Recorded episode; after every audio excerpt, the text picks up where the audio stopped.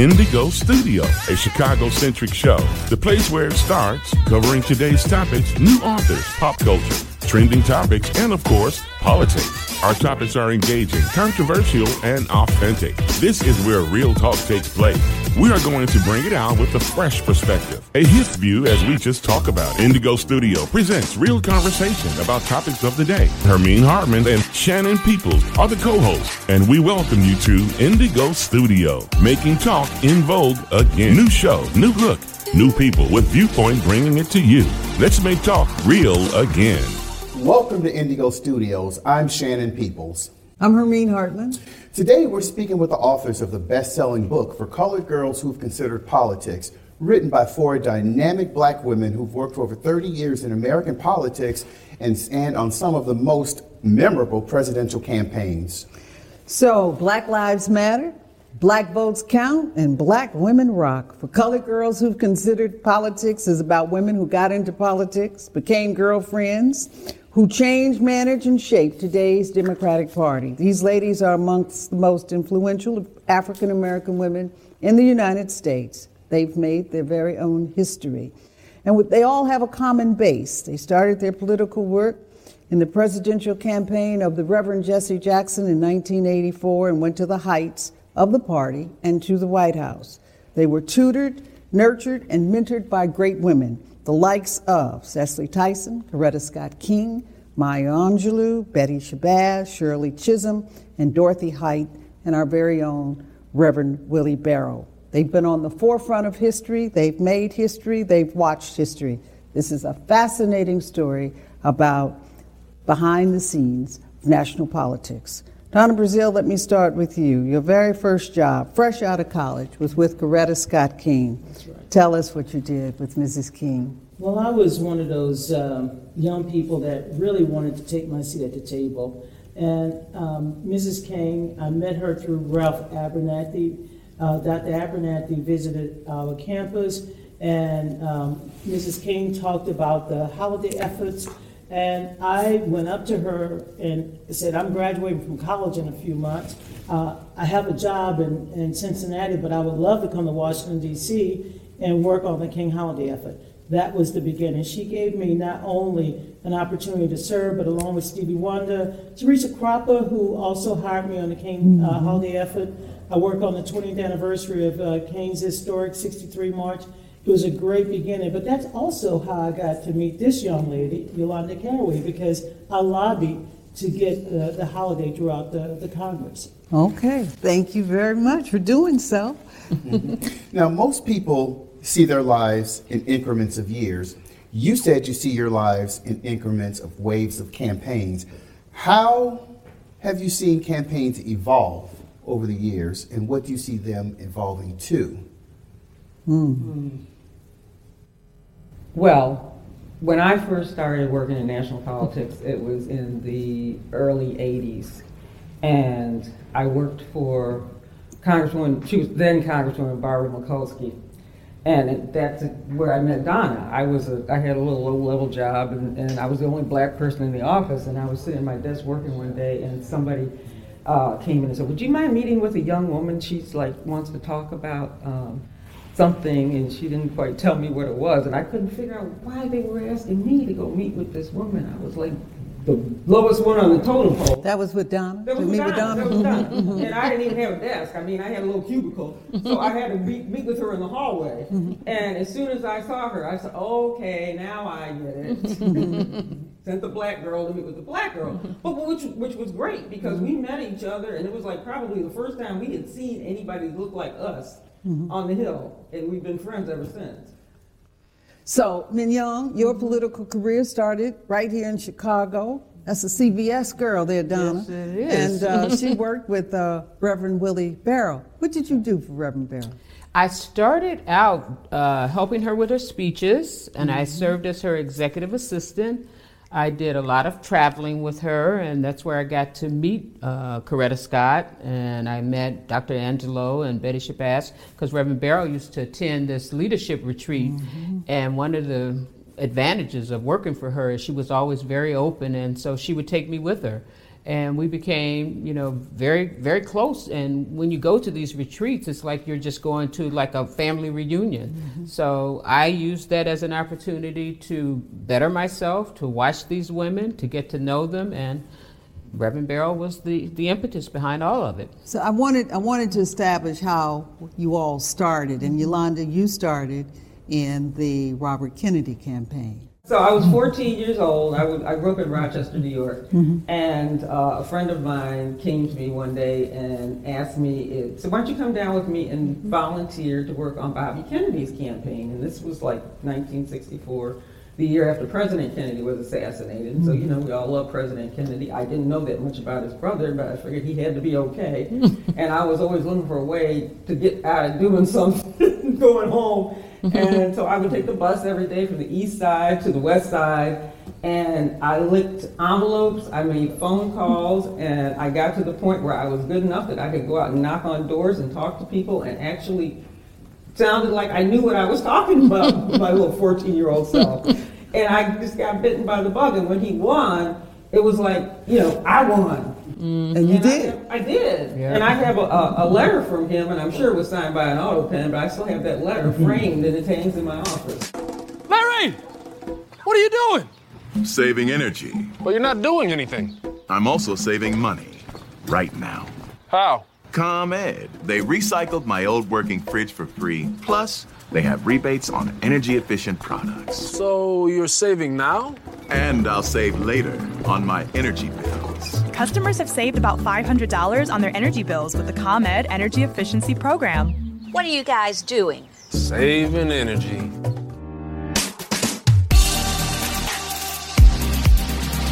Now, you had a very interesting job. Uh, you were Director of Education and Training at DNC. Uh-huh and you had a most interesting student mm-hmm. named Rahm Emanuel. Yes, from and from Chicago, and he went on to become a congressman mm-hmm. and chief of staff, mm-hmm. and in the White House, President uh, Obama, mm-hmm. and with Clinton. Mm-hmm. Speak to that experience of a young Rahm. Well, I, oh yeah.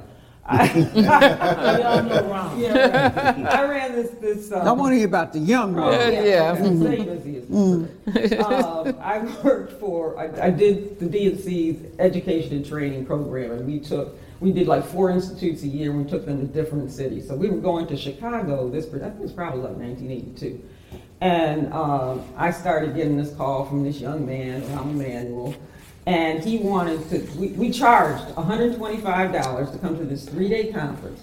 They got food, they got uh, all kinds of information on how to, how, to, how to manage a campaign, how to run for office, communications, fundraising, all that stuff. So he said, I want to bring some, I'm at North, I think he's at Northwestern. He, he said, I want to bring some students, but we can't afford to pay the $125. Can we get a discount? And I said, what kind of discount? He said, well, like if we could do twenty-five dollars, but he said I could bring a lot of students. So I said, okay, well, let me get back to you. So I thought about it for a minute. I said, you know, this is kind of what we're doing. We're trying to bring in young people, mm-hmm. open up the tent. So yeah, I said, sure, okay, we'll give you a student discount, twenty-five people, and he he did. He showed up, and the student probably half of the people that attended the t- attended the forum, and. Um, he, was he was a man of his word. Then I worked with him again at, at, during Clinton's first inaugural when he was the uh, executive director, and I was Ron Brown's deputy. Ron was the chair, and I was his deputy. Mm-hmm. But uh, yeah, that's my run. Did you see his promise? Did you see political promise? I, I always knew he would run for something. Mm-hmm. You ladies had a wonderful opportunity and experience, and that was to work with Ron Brown. Mm-hmm. And uh, maximize your time, he said, and focus on your goals and know who runs what, see them, and make your point and don't linger and mm-hmm. never look back. Uh, Ron was the first black man to become chair of the Democratic Party. And in the book, you talk about um, how he encountered racism uh, mm-hmm. as the chair and how he overcame mm-hmm. racism as the chair. Talk about that for me. The uh, the fundraiser that you all a little nervous about oh, the at the uh, the first one, and uh, it, it, it indeed became a record breaker. Tell me a little bit about that. Well, you know, when Ron ran, ran, everybody was first of all he was too close to Jesse. That was the first problem. Mm-hmm. The second problem, he won't be able to raise money. Mm-hmm. Um, you know, all the things that they said we, we just shot down. Which is what that job is really all about. Well, you do have to raise That's money. a Yeah. fundraiser Yeah, job. Yeah. Yeah, yeah, big fundraiser Yep. job. So when Ron became chairman, the DNC had a big event every year in Washington, their biggest gala, and this was like where they usually raised the most money. And um, everybody said, eh, you know, they would say, hey, we're not gonna be able to raise money. So we did the event. Uh, it was at the National Building Museum. It was a beautiful, beautiful setting. And Dionne Warwick was the entertainment. So I remember I was standing off to the side of the stage. Dionne was singing. I was standing on the side of the stage with Ron and his uh, finance director, um, who was a young white woman. And um, Dionne got to the point, you know, when she said when they sang that song, when she put her hands up and singing at the end, you know, that's, the end, that's, that would be the end of the song. Mm-hmm. With the world needs now. No, That's what Friends- Friends of Four. Friends That's what Four. Friends of Friends Four. of Friends of Four. And That's so was Diana. there. Oh, that's Jan- That was Diana Ross. Oh. So anyway, they're divas, okay? I Yeah, know they're that both part. divas. Uh-huh. Same generation divas. Yep. So um, I looked at Ron. I said, Ron, go up on stage right now and grab her hand. And he said, I need you to think. I said, this is how she's end. This is the end. This is how she's ending the show. Go up on stage with her and grab her hand. And he, he said, mm. Then he looked at the young other woman and said, what do you think? And he said, well, I really don't know. I said, just go up there. so he did. He did, and it was perfect timing. I mean, he went up there and he grabbed her hand, and she said, "That's what friends are for." Everybody in the audience got up and stood up, and they were waving their hands, and it was the most beautiful moment. We raised more money on that fundraiser than anybody ever did, uh, ever in history. Because you captured that We moment. can, well, well, yeah, and, and, and But you- but you knew it. You We- could I see knew it. what I was doing. so, If they would just listen, right? well, well, when he came, so when he came back down, he hugged me and he said, "Thank you." And I said, "Look," I said, "I am never going." to And I've known Ron was like my brother, and I talked to him like he was my brother. So he said, "Thank you, thank you, thank you." And I said, "Look, I am never going to tell you the wrong thing to do. Mm-hmm. And when I tell you something to do, don't check with the white girl. Just do it. Just do it." Mm-hmm. Look at what's all new at McDonald's. Try the new sweet and savory chicken McGriddles made with the crispy chicken filet and the sweet taste of maple. Or get the McChicken biscuit with crispy tender chicken and a warm flaky biscuit. Now get either for just $1.69 each or mix and match two for $3. Try a whole new morning routine and double up the goodness. Wake up breakfast with McDonald's. Larry! What are you doing? Saving energy. Well, you're not doing anything. I'm also saving money right now. How? ComEd. They recycled my old working fridge for free. Plus, they have rebates on energy efficient products. So you're saving now? And I'll save later on my energy bills. Customers have saved about $500 on their energy bills with the ComEd Energy Efficiency Program. What are you guys doing? Saving energy. Here's the big question. Here's the question of, of, the, of the evening. How did you all become the colored girls? Oh. Where did that come from? That sounds like a Minyon Moore thing to me. Well, actually, it was a Minyon It's Donna and a and- Donna and- thing. mhm, I Yeah. figured that. Mhm. Me and Donna were actually working with the Dukakis Bentsen campaign, and we got word that they wanted us to go down to a different floor. And so, what it meant was the African Americans, Latinos, and others would be on a different floor from the people that are actually making the decisions. And Donna and I are smart enough to know if you're not close to the checkbook, if you're not close to the people that make the decisions, then you are not in the loop. Right. So we decided that mm, we probably weren't going to do that. So when they all went out to, you know, they have cocktails at five o'clock. When they went out for cocktails, me and Donna decided to go back up to that floor. We confiscated a room. We brought in a conference table, and then we wrote on a piece of paper, "Color girls, we shall not be moved," and that's how it got. I love it. That's I interesting. love it. When you look at other groups, when it comes time, when, you know, when they're voting Mm-hmm. or they uh, they go to their politicians, they use their wealth Right. as a wedge, or they use their wealth as um, to control who's in the room. Yeah. Again, I didn't want to say it Right. like that. I was, I was trying to find out. Right. I was trying to find a better way to say it. But how can Yeah. we do that? That's. I mean, we really need Well, to do we are that. just now starting to become, I think, incredible fundraisers to the mm-hmm. party. That's number one. So we, we raise as much money as some of our white counterparts and some of our Latino counterparts, and that, that was not the case Right, maybe right. five or 10 mm-hmm. years ago. So we are actually using that. But I think one of the things that we have learned to do is reinvest in each other mm. because part of what happens when you get into the political process, you can't get in there and close the door. Right. You got to get in there and swing the door wide open so somebody else can get in there. And now we are seeing a cycle of people that says, okay, you look in New York, they got this black economic group. It's all about black money. It's all about making sure, although they are investing in white and Latino candidates, it is black driven money and they understand the power of money. We mm-hmm. all understand the power of money. So I'm happy to see that money is starting to drive our politics, but there's nothing more important than driving that vote because that's where we have surged. That's where we, and that's why African American women are taking their place now because we vote and we vote in record-breaking numbers. So we're going to top what was spent in the last midterm. That's right. And we might even come close to what's spent in a presidential. Remember, there are 33 gubernatorial races, 35 senatorial races. Those are statewide races. Mm-hmm. And if you look at, let's just take four states with the largest Hispanic population Texas, Florida, Mm-hmm. uh, Nevada, and Arizona. In, in order to win races in those states, you have to get a significant amount of Latino Votes, votes. right. And yet, our capital is in our in our the numbers. Right. We can we can make or break an election. We should not only demand candidate time, but also demand that both political parties, not That's one, right. both political parties, invest in our communities, spend some of the campaign resources. As I used to tell people, black people can make buttons. Right. Black people Right, can right, make right. posters. T-shirts. Black people can produce television spots. That's right. Black people can make T-shirts. It is up to the candidate to set Mm-hmm. a tone. And like we were talking early today about investing in black media. Indigo Legacy Black Lux is an incredible hip history about Chicagoans. It is exactly like nothing else.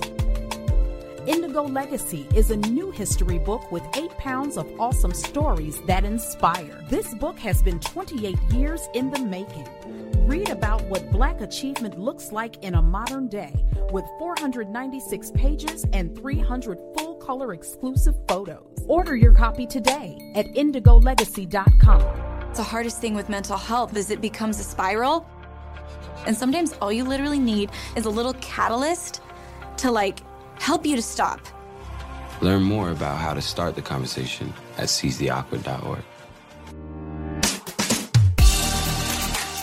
Let's talk about Hillary Clinton. You all are all mm-hmm. Hillary Clinton uh, advocates, mm-hmm. workers, girls, mm-hmm. ladies. Why did black women vote for her and white women didn't? I still find that very just troubling and very interesting. It's just an interesting dichotomy. I mean, you know, and we talk to our white sisters all the time, mm-hmm. and we are always telling them, listen, don't come talking to us. We know who we're voting for. You go talk to that sister who's sitting out in rural America or who's sitting at home with her oppressed husband mm-hmm. and give her a voice.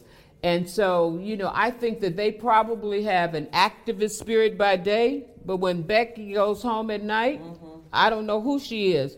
And maybe she is more aligned with Trump than we think.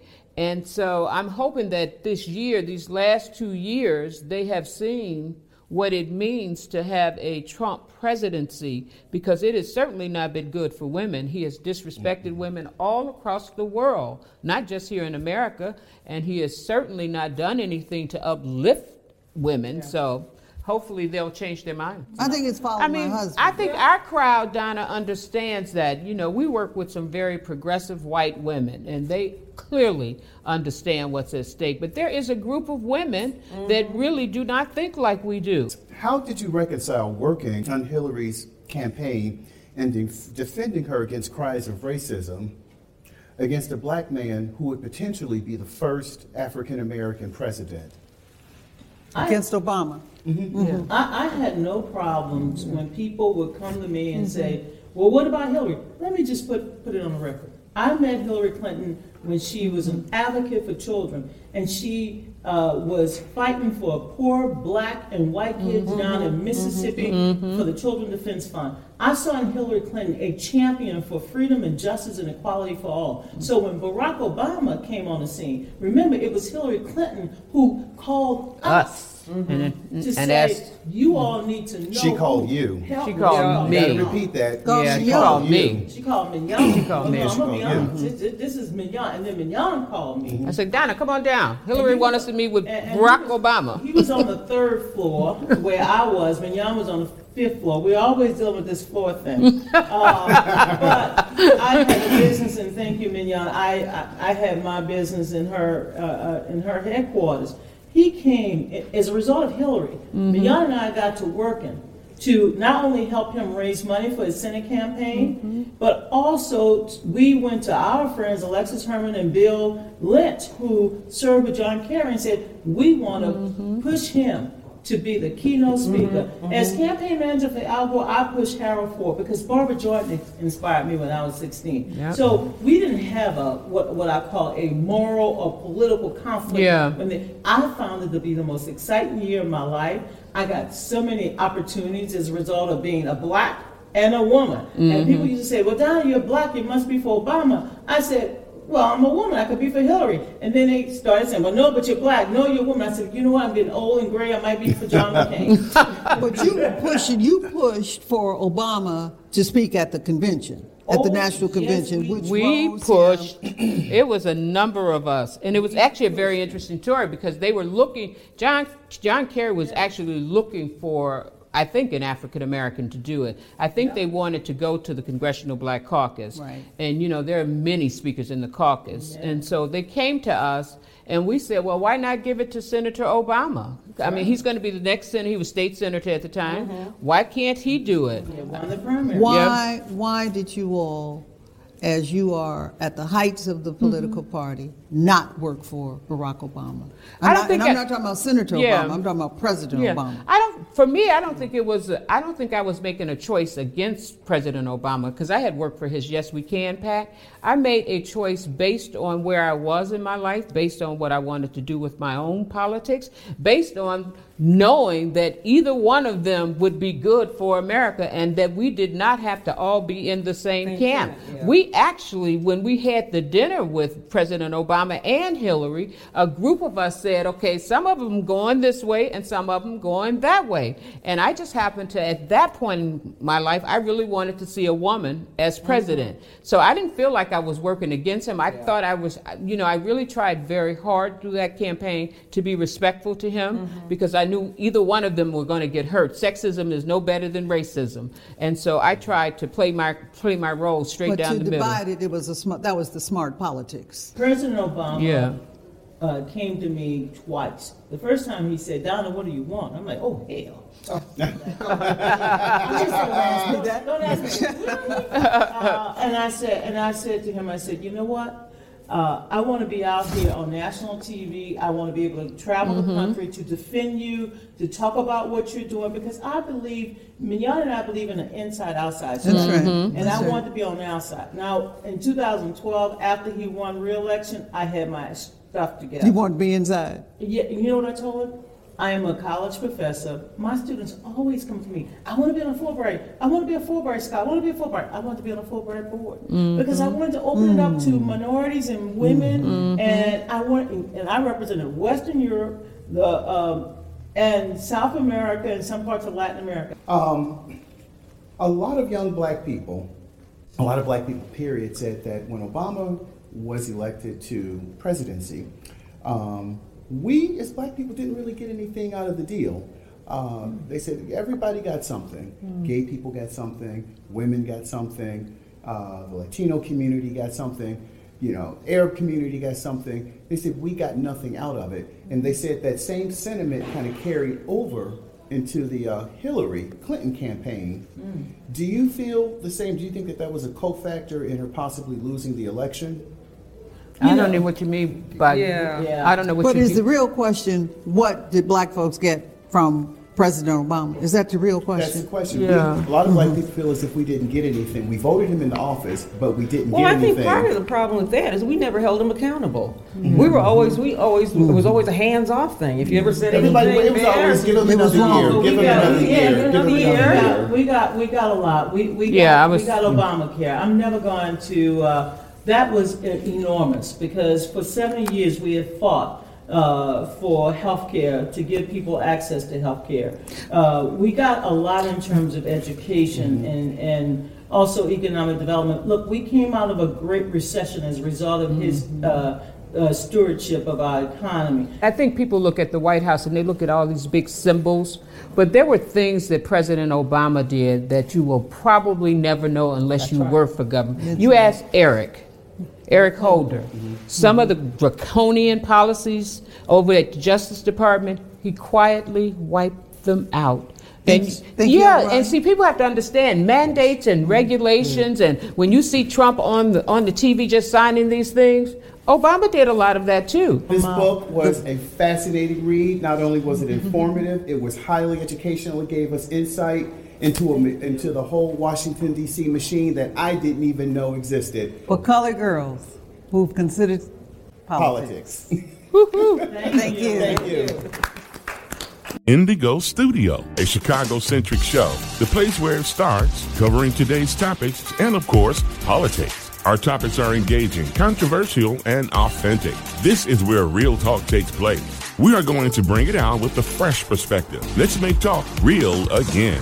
Indigo Studio.